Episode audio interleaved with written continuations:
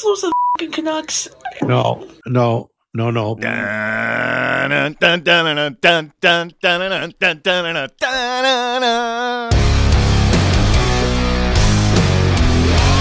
You're listening to Halford and Brough.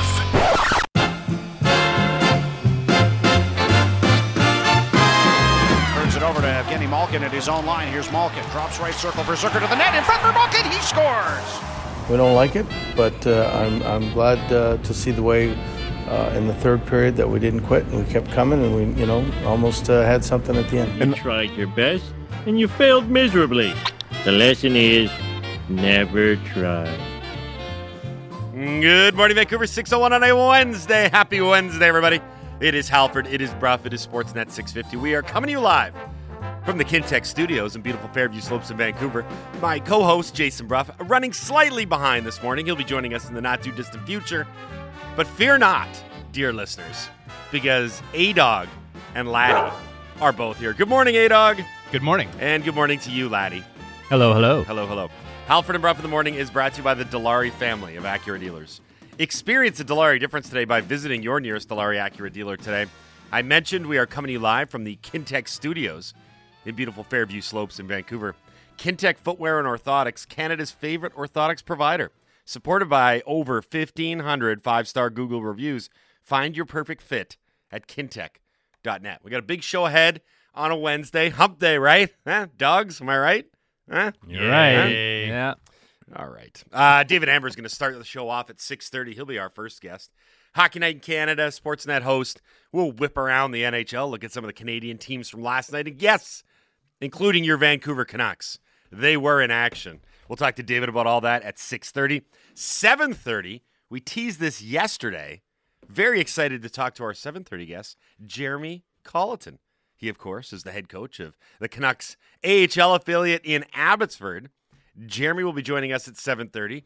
Talk about the season so far in Abbotsford, what the experience has been like in the AHL relative to his previous NHL experience in Chicago. Lots of questions to ask Jeremy Colliton. That'll be coming up at 7:30. 8 o'clock after a bit of a hiatus. Murph's going to join us. Dan Murphy from Sportsnet. He'll join us on the road, as a matter of fact, as it continues on for the Vancouver Canucks. Uh, we'll talk to Murph about last night's loss in case you missed it. Someone texted in this morning. I think it was Jeremy, that he turned off the game while the Canucks were up 3 nothing. Didn't check the internet, didn't check his phone, went to bed, woke up this morning just so he could get the score from the Halford and Brough show. Jeremy, you poor bastard. I'm sorry. It didn't go so well. 5 4 loss for the Vancouver Canucks last night in Pittsburgh. We'll talk to Murph about that at 8 o'clock. So, working in reverse, Murph at 8 o'clock, Jeremy Colliton at 7.30, David Amber at 6.30, 6.03, Jason Brough, everybody. Oh, good morning. Yeah. Good morning, Jason Brough. Morning. How are you? Uh, I'm I'm well. Good. That's good. Uh, we have four NHL games on the ledger tonight, by the way. Nashville and Toronto is one of the Canadian teams in action. Edmonton is the other one. Uh, they're in Anaheim tonight. Keep an eye on them as they are they're, they're, they're scuttling along, not scuffling, but scuttling along. They're scuffling. Some uh, listener along. actually Damn it. tweeted you guys during the show yesterday. I don't know if you saw this. I did not. And they Wikipedia'd it, and apparently both terms are actually correct. Scuffling. Ooh, development. Yeah, appar- apparently you scuttling. can actually technically say both, and it means the same thing in that regard. Interesting. Some listeners are like, you're both right. So there you go. Scuffling. How about hmm. scuffling? No, so now you're making words up. But you scuttle a ship. Well, yeah, but words can have multiple meanings. Okay. Well, it's like how they, they changed they, they changed the definition It's of like literally. red. It's a color, but you also do it to a book. They changed the definition of literally to include not literally. When Literally? did they do that? Uh, about a year ago, I believe Who I read the story. Uh, one of the dictionary, one of the major dictionaries added one of the dictionary the people. major dictionaries. Well, there's the two, right? Oxford and Merriam-Webster. I was one of those two, and they added a definition of literally to I be feel like big not dictionary- literally. So so so big, wait a minute. Big, di- big Big dictionary. dictionary's taking you for a ride. so the Greg Ballard. dictionary just gave up. Pretty They much. were like they were like there are so many stupid people in this world that use literally wrong that we're just going to change it. Yep, that's pretty much the conclusion. That's how Okay. that's how the dictionary stays relevant these days, though. They just change things. Yeah, or they just remember when Trump tweet, tweeted out covfefe, and then they're like, "Let's just put that in the dictionary." like, I don't, nobody knows what it means, but we're gonna get some sick, sick pub off this one. Uh, we're losing track and we're losing focus here. Four NHL games, eight NBA games, bunch of soccer games today. It's a little bit of a light night on the schedule, but alas, there's plenty to talk about because we need to tell you what happened. Hey, did you guys see the game last night? No. What happened? I missed all the action because I was. We know how busy your life can be. What happened? Missed it? You missed that? What happened? I'm going to be brief in my uh, recap here because I feel like for some reason or another, last night's loss, which looked like a lot of other losses that the Canucks have had, they didn't play well. They blew a multi-goal lead and they gave up a bunch of goals in the process. So you, I felt like in talking to you last night, Just give the final score. maybe you were a little bit angrier with this one. Uh, the Canucks were up three nothing. That's good. Then they were tied three three at the end of the first period. That's not as good. They lost five four in Pittsburgh. Another game, another multi-goal lead blown, another five goals surrendered. That's the 18th time this season. Yeah, I don't even know. Um, like I, we we don't need to break these games down. I wanted to talk Anymore. about Dustin Tokarski, and I know that Greg wanted to talk about Dustin Tokarski. Like, But sure, fine, I will cede the floor to you. I you know you don't need to do that. I, you know, sure in, in a vacuum, if this were a normal season and we were cover, covering a normal hockey team, you could talk about I don't know the Canucks not scoring on the power play and that being the difference in the game. You know, they had the five on three. They I think they went 0 for five in total. You could talk about uh, I don't know. You could talk about things that n- normal you know radio shows talk about when they have a normal hockey team to cover but this is not a normal season and it's and it's not a normal hockey team uh, they once again blew a multi-goal lead after casey desmith gifted them a 3 nothing lead. I don't know if casey desmith uh, showed up i don't know five minutes before the game or something. He forgot he was starting but he, he didn't he didn't look like he was dialed in whatsoever. He was pulled just minutes into the game and replaced by Dustin Tokarski. And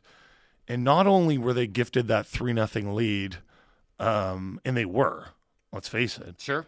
They were get, he was terrible he was just absolutely awful Quite poor. um they managed to blow that lead before the first period was even over like I I recognize like there are a bunch of uh, teams that came back from multi-goal deficits just last night but the extent the Canucks are are doing it. And here's the thing that I think um, is crazy: the Canucks had a three nothing lead last night, and it was early in the game. And actually, oddly enough, Pittsburgh had kind of carried the play, which is crazy to say. Nobody thought the Canucks were going to protect that lead. Nobody thought that the, that lead was safe. This was not Spencer Martin's fault he actually made a number of great saves, and Bruce Boudreau said as much after the game. Yep.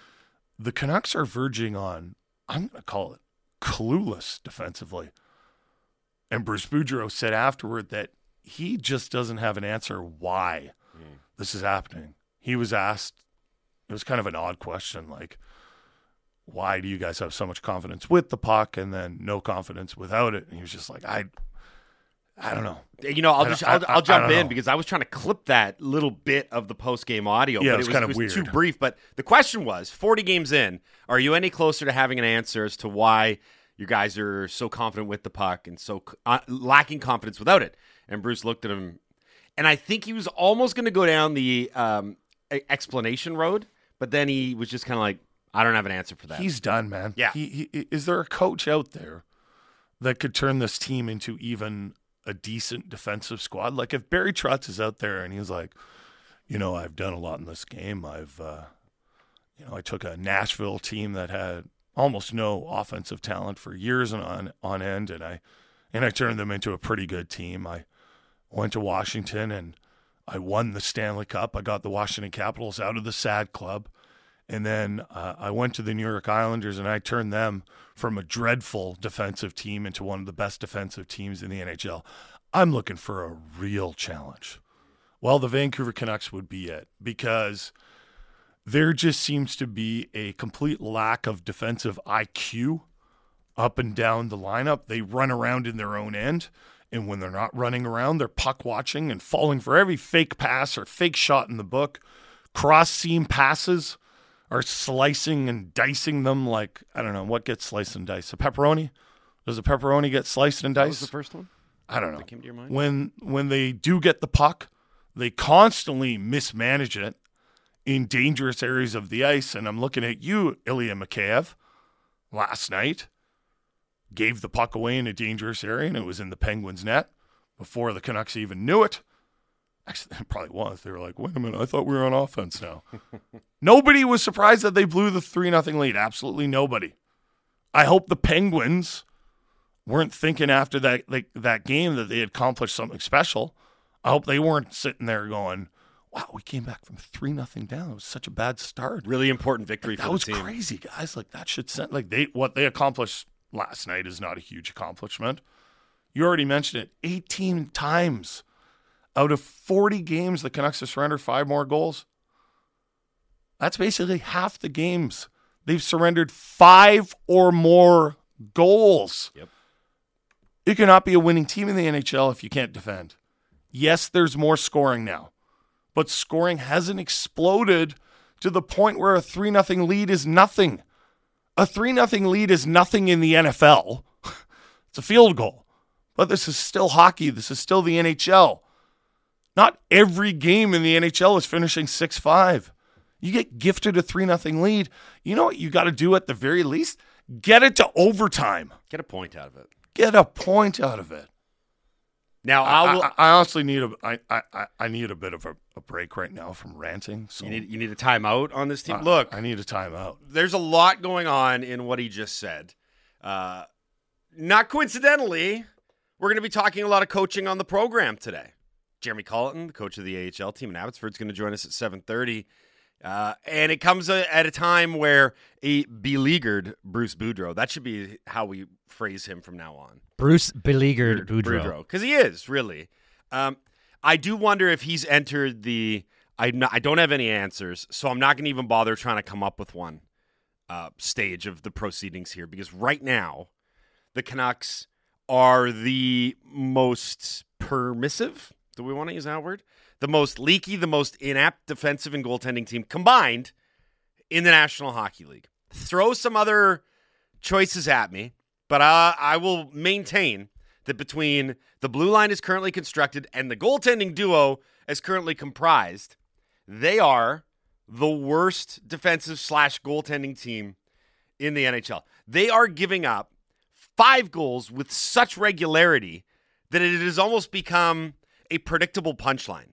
Jason mentioned it. Half the games this year. We I used to joke, and I remember I don't want to keep this one like Winnipeg radio hit I went on, but I did a Winnipeg radio hit over the holidays. I don't know why I keep referencing it. It wasn't all that What, like ci- memorable. what city was it from? Winnipeg. You were in Winnipeg. Okay, it's I jokingly said, "Oh, the the thing we've come up with the Canucks is they got to score five a night to win."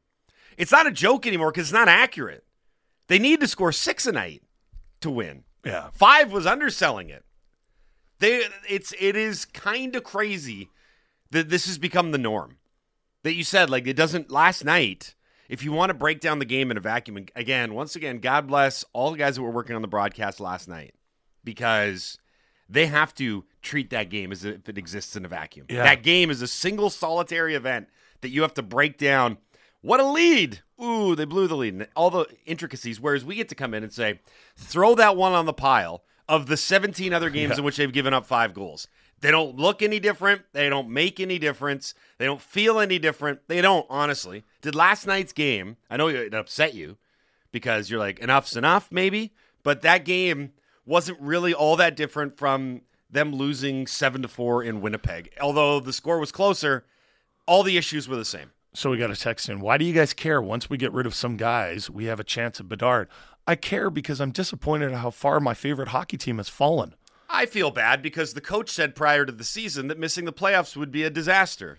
Well, that I don't think. I mean, for me, it's just I, I watch this team, this Canucks team, and yeah, sure, it, maybe it improves their chances slightly at getting Connor Bedard. So, what are their chances of getting Connor Bedard? Six percent or something right now, something along those lines. It's it's it's about that. Um, I'm disappointed, big picture, in again as as I said, just how far the Canucks have fallen. This this whole team is such a mess. And and I think um, one of the things I, I I wanted to talk about on the show is at what point do you have to mercy fire Bruce Boudreau and just make Mike Yeo the the interim coach for the rest of the season? Or Honestly, it, I mean, you watch the you watch the Boudreau post game presser. After about a minute, he was like, "Is that it, guys? Is that it for is that it for the questions?" And unfortunately for Bruce Boudreau, there were more questions, and he asked he, he answered them like a professional. But you know, it, it almost seems cruel to leave this guy in this position. He's he's a beloved guy mm-hmm. around the league. He obviously failed the challenge to bring some structure to this group, and he's obviously not coming back next season. So just let him go. Be done with it. Put a you know you know a, put a, you know in the Simpsons they have that water drinking bird. Put that water drinking bird behind the someone in- bench. I got someone in charge of it. If Mike Yeo doesn't want the gig, It's drinking the water. yeah. See, like they could all be like, "That's crazy." Mike Yeo just keeps going back for more. I don't know. Give Jeff Saturday a call if the Colts move on from him. He's still in the running for the Colts. Joe. oh, He's okay. tied Well, up. I thought maybe he'd be up for it. You know, maybe up for the challenge. Maybe there's a local high school coach that we could elevate. Do uh, do a fan contest and make the winning fan the coach. But you know, here's the answer: put Rip the dog in charge. He seems like a good guy. Everyone seems to like Rip the dog. He's cute. He's young. just he's just learning this world. He's young. He's got good energy. I don't Probably think he's happy with his penalty kill guys. He's peeing on the bench. Yeah. He looks disappointed. But Again. but seriously, guys, Again, I he's a mean, puppy. They pee everywhere. at the end of this road trip, w- why not just why not just? I, I, I'm not even saying like fire Bruce Boudreau because he deserves to be fired. Fire him because he seems like a pretty good guy. You know, let him go. the most let him go. The most caustic answer. Don't don't let him do this anymore. The most caustic answer, sadly, and I hate pushing back in this manner, this way, shape, and form, is they probably don't want to pay him. They're going to lose, and they're not going to have a good season. You may as well let him do it. That's what he's there for. I hate saying this Oh, stuff I think. I think you're probably right. Or or maybe the the is it possible? I know this sometimes happens. It might have actually happened with the Indianapolis Colts. They approached one of their um, assistants or offensive coordinator, defensive coordinator, someone on the staff, and said, "Do you want the interim job?" And he said, "No, I don't." Or he said, "I do, but I want more money." That was Scott Milanovich. They asked him to be the offensive coordinator slash play Oh, caller. okay. And he said, "Yeah, but give me more money." And then they were like, "Ah, go ask someone else to do it." So, So I- Saturday went all the way down the list. So I actually don't know how it works. If Mike Yeo, for example, if they were to give him the interim job, does he get a raise? See, that's an interesting question. Because Like if money has anything to do with this, it would be very frustrating. Mm-hmm. Because what we're watching right now is I, I- don't even know what we're watching right now, but we're watching a coach that is in just a is a position that makes the organization look bad. Uh, it's in a position that makes um, it just seem really sad every time I, I it's got like do you know how bad it has to be for me to come on the radio and I don't know maybe I'm crazy here. Do you guys think I'm right or do you do you think I'm wrong? Text I think into you're the- right, but you are also crazy. Yeah, Yeah. okay, but text into the Dunbar Lumber text line. Why can't how, it be both? How bad a look is it for Bruce Boudreau to be just constantly, first of all, not supported by management in their words, um, but also put in this position to answer the same questions over and over and over. In your eyes, has he gotten sadder as the season goes on? Has he looked more hopeless to you? I think he's gotten. Like this is bad. Like he again, this is a guy that is beloved around the league.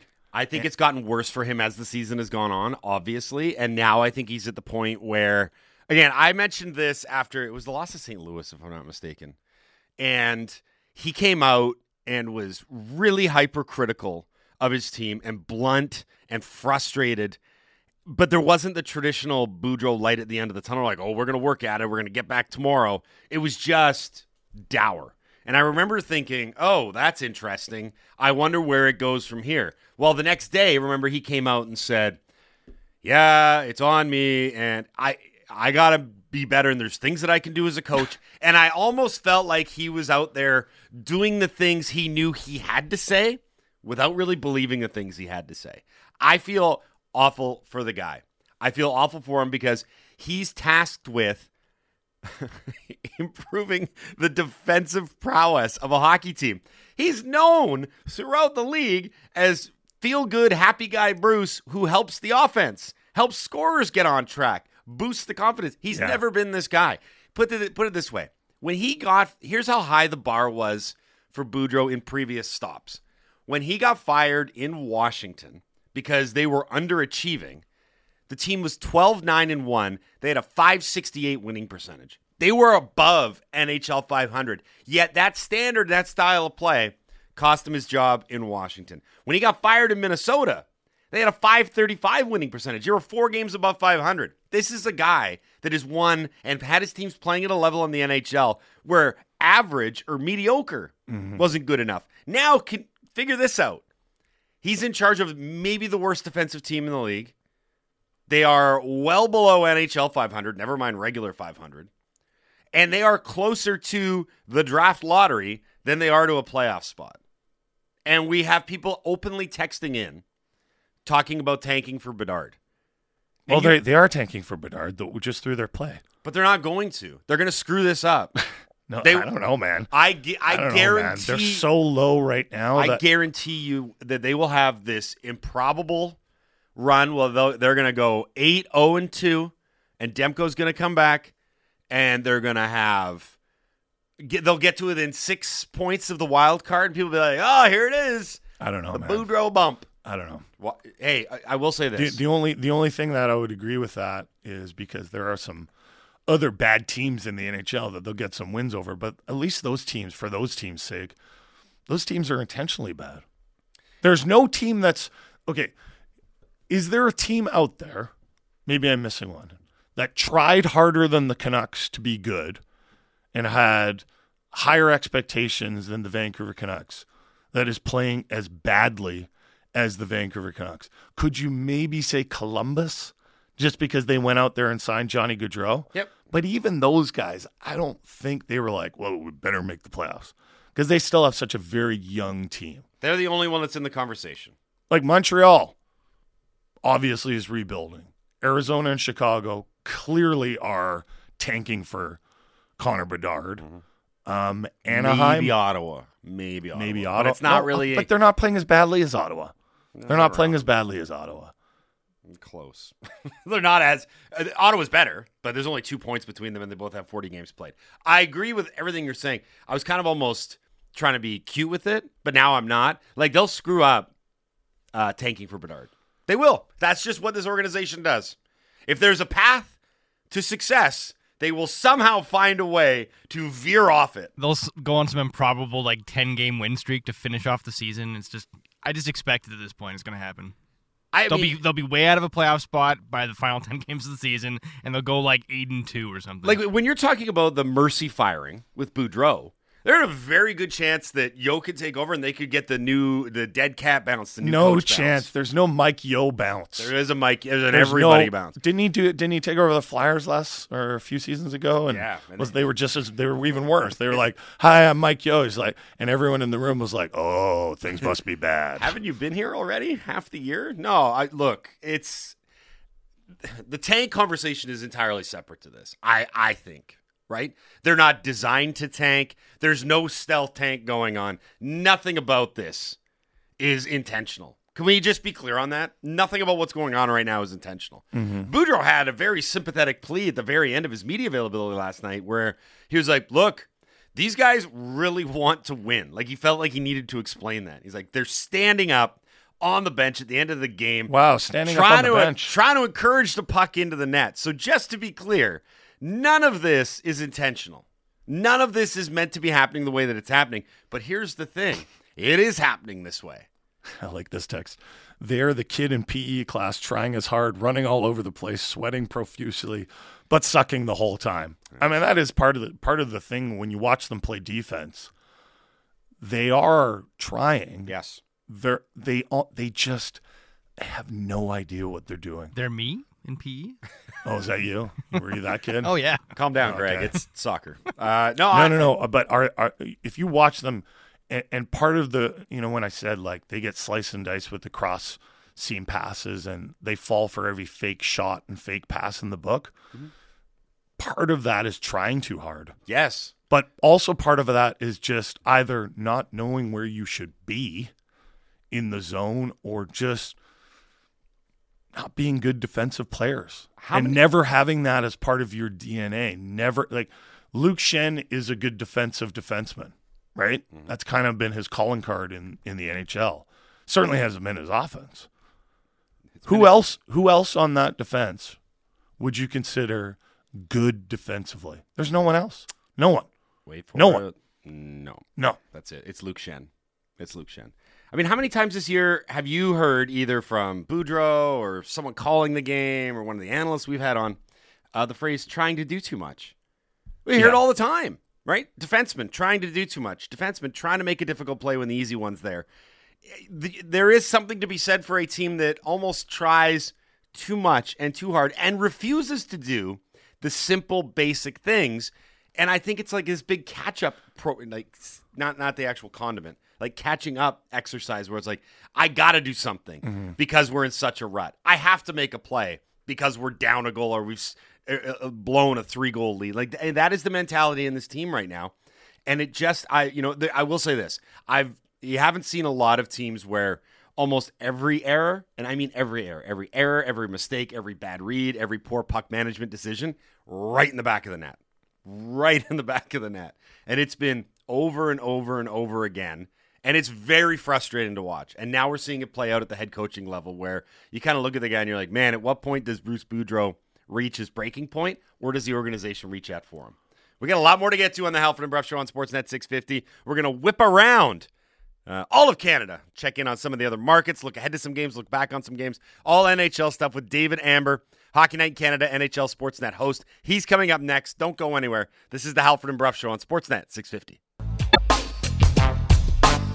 We'll see. I mean, I, I know the guys at the end, they want to win so bad. I mean, they were all standing up on the bench, and every time the puck went at the net, they're, you know, you're yelling positive stuff and go in, go in. And, and so, I mean, uh, I know they're, they're not giving up or nothing, but I mean, it's, uh, it's, I'm, I'm glad we have a day off uh, in between before the next game. 633 on a Wednesday. Halford Brough, Sportsnet 650. Halford and Brough in the morning is brought to you by the Dilawri family of Acura dealers. Experience the Dilawri difference today by visiting your nearest Dilawri Acura dealer today. That uh, audio coming back from break, that of course was Canucks head coach Bruce Boudreau after yet another uh, multi goal lead blown. After yet another game in which the Canucks surrendered five goals. That's the 18th time in 40 games that that's happened. If there's any silver lining, and there's not. If there's any explanation, and there's not. But I'll throw this out anyway because it's on our next guest timeline. David Amber on Twitter points out that last night in the NHL, there was six, six multi-goal leads blown. A seventh, I suppose, if you talk about the Colorado Florida game, which Colorado went into the third period down 4-1, came back tied at 4-4. But wait, the Panthers came back and won 5-4. So there is something going around the NHL here where no lead is safe. But the Canucks, they, they took it to an art form last night. Three goals in the first period, only to exit that first period tied 3 3. Joining us now for more, uh, NHL Hockey Night Canada Sportsnet host David Amber here on the Halford and Brough Show on Sportsnet 650. Good morning, David. How are you? Good, gentlemen. It, it feels like Groundhog Day, doesn't it? It really, really does. Uh, you know, I I'm, I I don't want to try and say, well, you can take solace in the fact, or look at what else is going around the NHL because uh, the Canucks' issues aren't just with blowing leads; they just happen to do that in addition to everything else. But it is worth noting that on a night, a very busy night last night, uh, almost every game had a pretty significant lead change. Some of them late some of them early. But the fact remains in this year where offense has kind of been off the charts and there's been goals scored like crazy. Uh, the the concept or the notion of locking it down after you get a multi goal lead that's completely out the window. Yeah, and and listen, teams much better than Vancouver last night. You know, whether it's Calgary or Minnesota or Carolina blew multi-goal leads. Um, you know, obviously, what's got to be so disturbing for the Canucks fan base and the team, and you just heard Bruce Boudreau, who's basically at a loss of explanation or words for it, is is you know it's happened so often to the Canucks. It's really been their whole season, right? Like right from game one, blowing a three nothing lead against Edmonton to now, that has been the theme. Like why can't they hold the leads? What's going on? Where's the defensive structure? And I think what's just so unsettling in, in watching that Canucks game last night with Luke Badzik is, you know, they were getting the Canucks were getting caved in at times. Like it was five goals. It could have been more. And you know, it's just it's been the theme. This team has really had a hard time defending. It hasn't received the you know superlative goaltending that it had received previously from Thatcher Demko, and now that he's hurt, you know, clearly goaltending's an issue. And um and and you know factor in the way the rules have ch- changed and the league is played now that it's um it's a goal scoring league and you know it's a recipe for disaster if you can't defend very well and you know under this new system of how they call you know things and how you're you can't really be uh, too uh, intrusive in, in trying to stop players coming into your zone and everything else. It's it, it's a recipe for disaster, and we see that played out time and time again uh, in the Canucks games this year. So um, I'm at a loss. Uh, I'm sure Bruce Boudreau and the coaching staff's a bit of at a loss, but you know obviously the personnel is something that needs to have a, a really long, hard look at, and, and where where Vancouver stands defensively. Uh, where do you think Barry Trotz will land? I'm not asking that for any reason. uh, I don't know. I mean, listen, he's been linked to a number of, of different teams uh, potentially as being good suitors for him. You know, he did have that one interview where he mentioned, "Oh, it'd be really nice to, you know, be in Canada and be in an original six market." I mean, you can kind of connect the dots, but uh, the way things have rebounded for Sheldon Keefe and the Leafs, uh, you know, that's not going to be a fit at, at any time soon. I don't imagine, and and certainly Martin St. Louis not going anywhere in Montreal. You know, where would he be a good fit? I, I think with his pedigree, his resume, uh, his coaching style, the respect and credibility he has.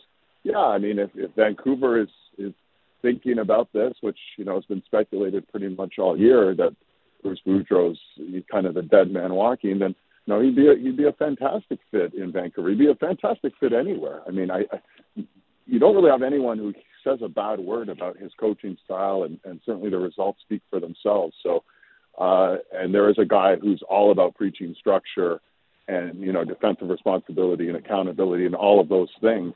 Um, and he does it in a way that seems very receptive to the players. So, yeah, he'd be a fantastic fit. And, and I don't know how much rumbling there is about that being a possibility, but um, I, I think that would be a, a big, you know, a really good step for really any organization that can land him.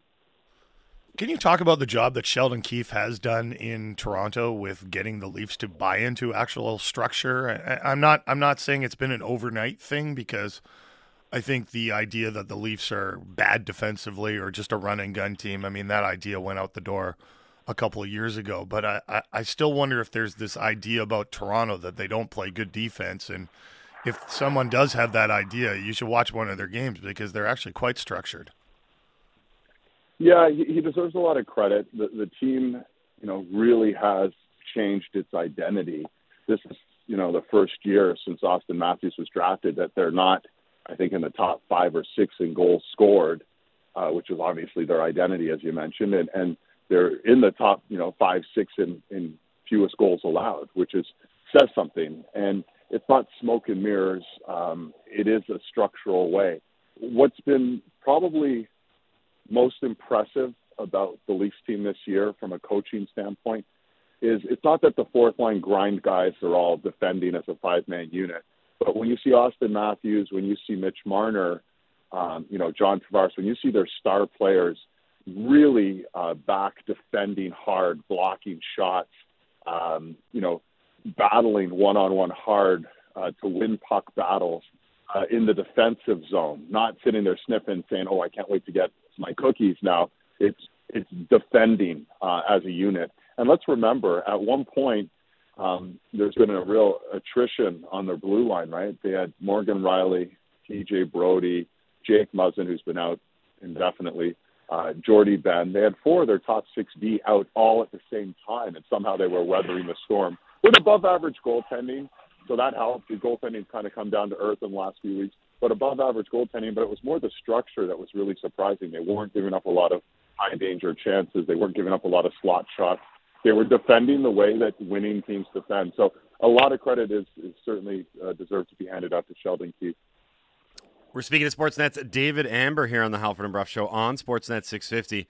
Uh, David, as West Coast media guys, we often say Well, you know, the only time that the Eastern media is going to pay attention to any of these teams out here is when they roll through the East on their annual trip. So the Seattle Kraken have done this, and I don't think the Seattle Kraken could have put forth a better performance to land on the radar of a lot of people that might not normally pay attention to them.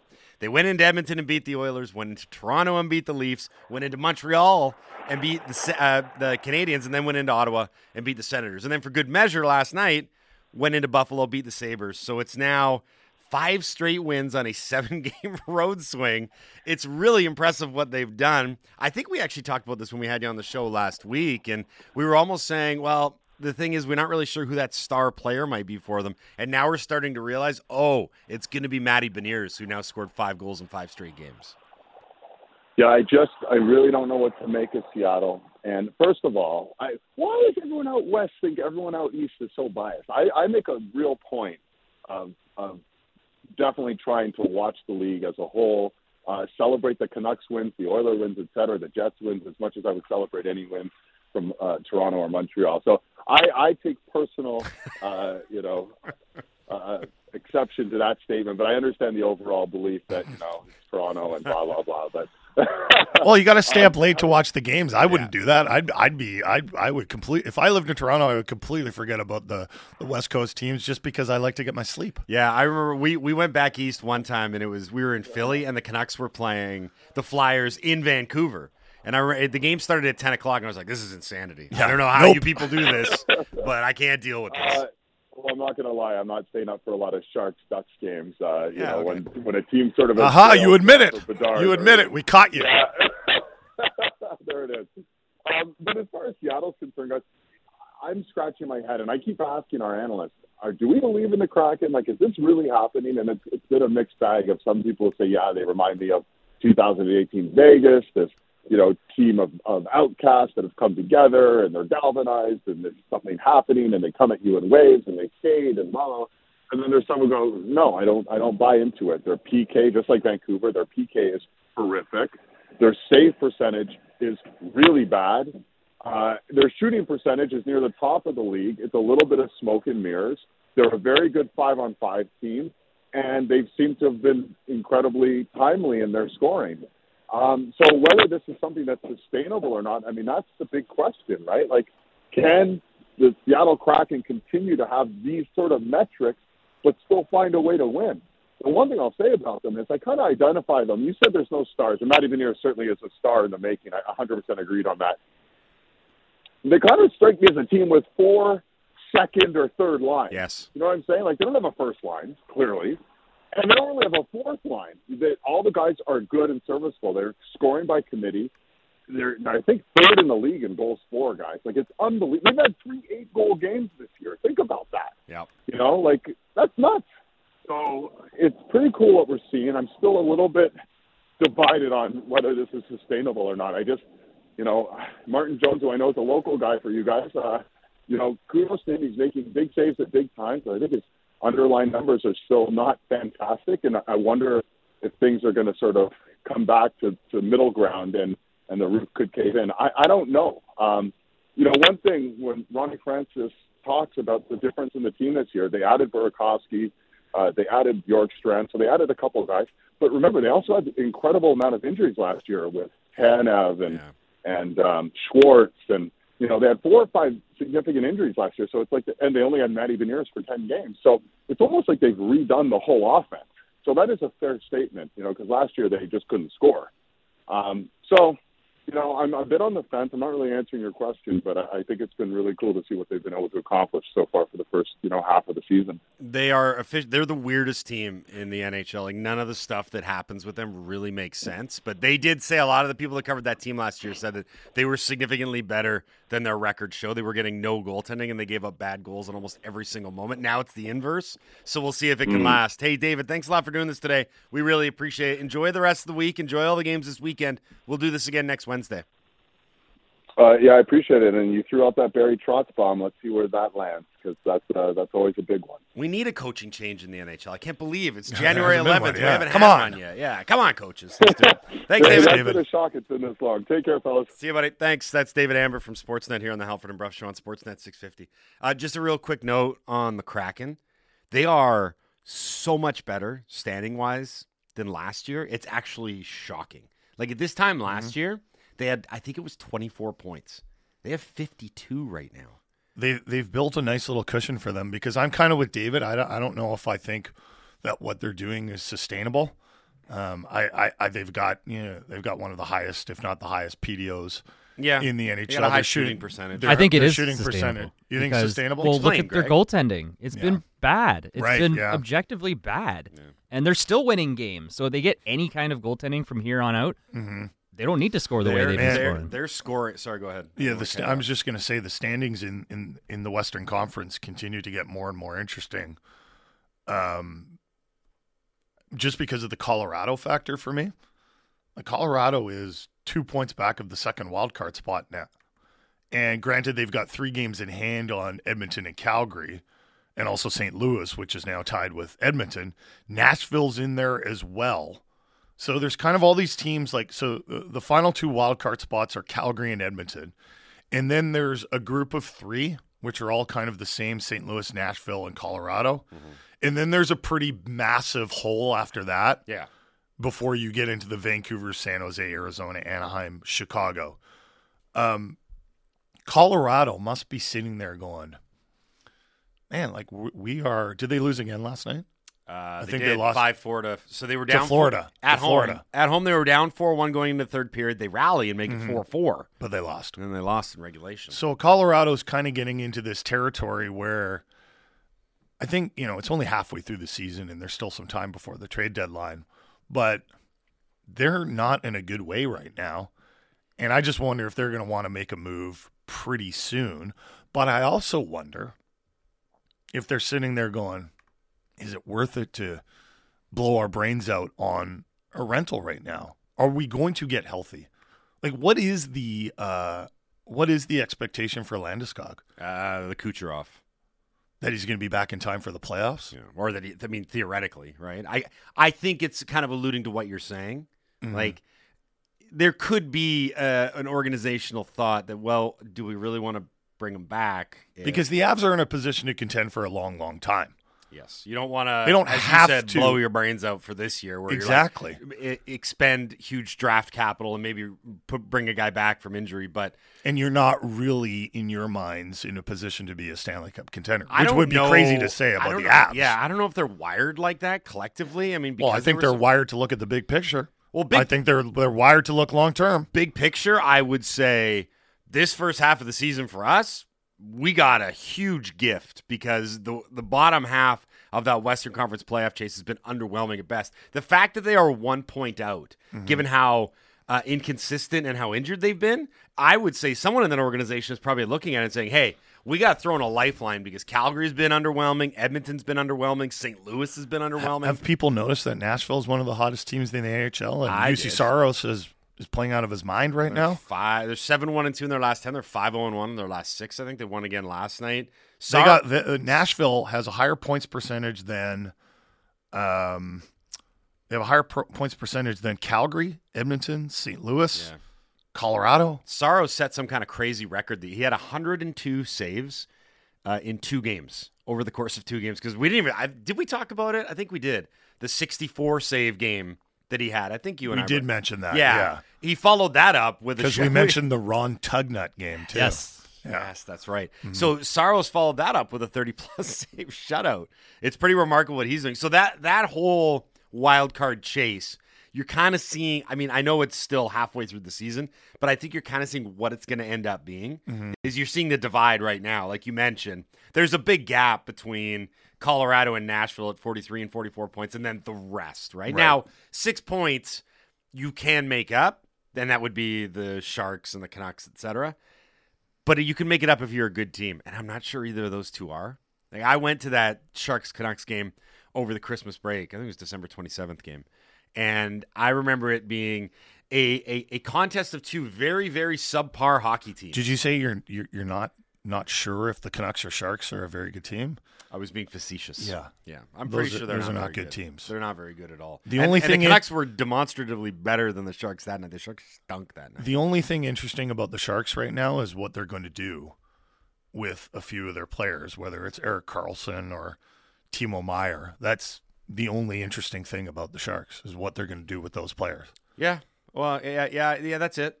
I was Yeah. trying. I was trying to think of another one, but there's nothing. Um, I there. So all the But they're insiders- rebuilding. They're re- I mean, they got a new general manager there in in, in Mike Grier, and, Yeah. they're, and they're rebuilding. They're selling off some of their stuff. I'll be fascinated to see if they can move Karlsson because it seems like such Yeah. an. Here's he's the too. great litmus test for the gaudy contract because there's no denying that he's having an amazing season, right? We can all agree on this, even if it's with the asterisks, like um, he can kind of do whatever he wants because it's San Jose and they don't really care, and he gets all the prime opportunities. Like, if But he also has no help. and he has no help, so His he does cap hit himself. is 11 and a It's half. so it's such a and there- huge cap. and there's four years left on it after this. So I think it's going to be pretty hard to find a taker that um, can can handle that whole cap hit, The- the- or is the- willing to risk taking on that whole cap hit. the financial gymnastics seem overwhelming, right? Like you would have to do so much balancing and so much retaining. Mm-hmm. Would you do it for? Let's say you could get the cap hit down to nine million.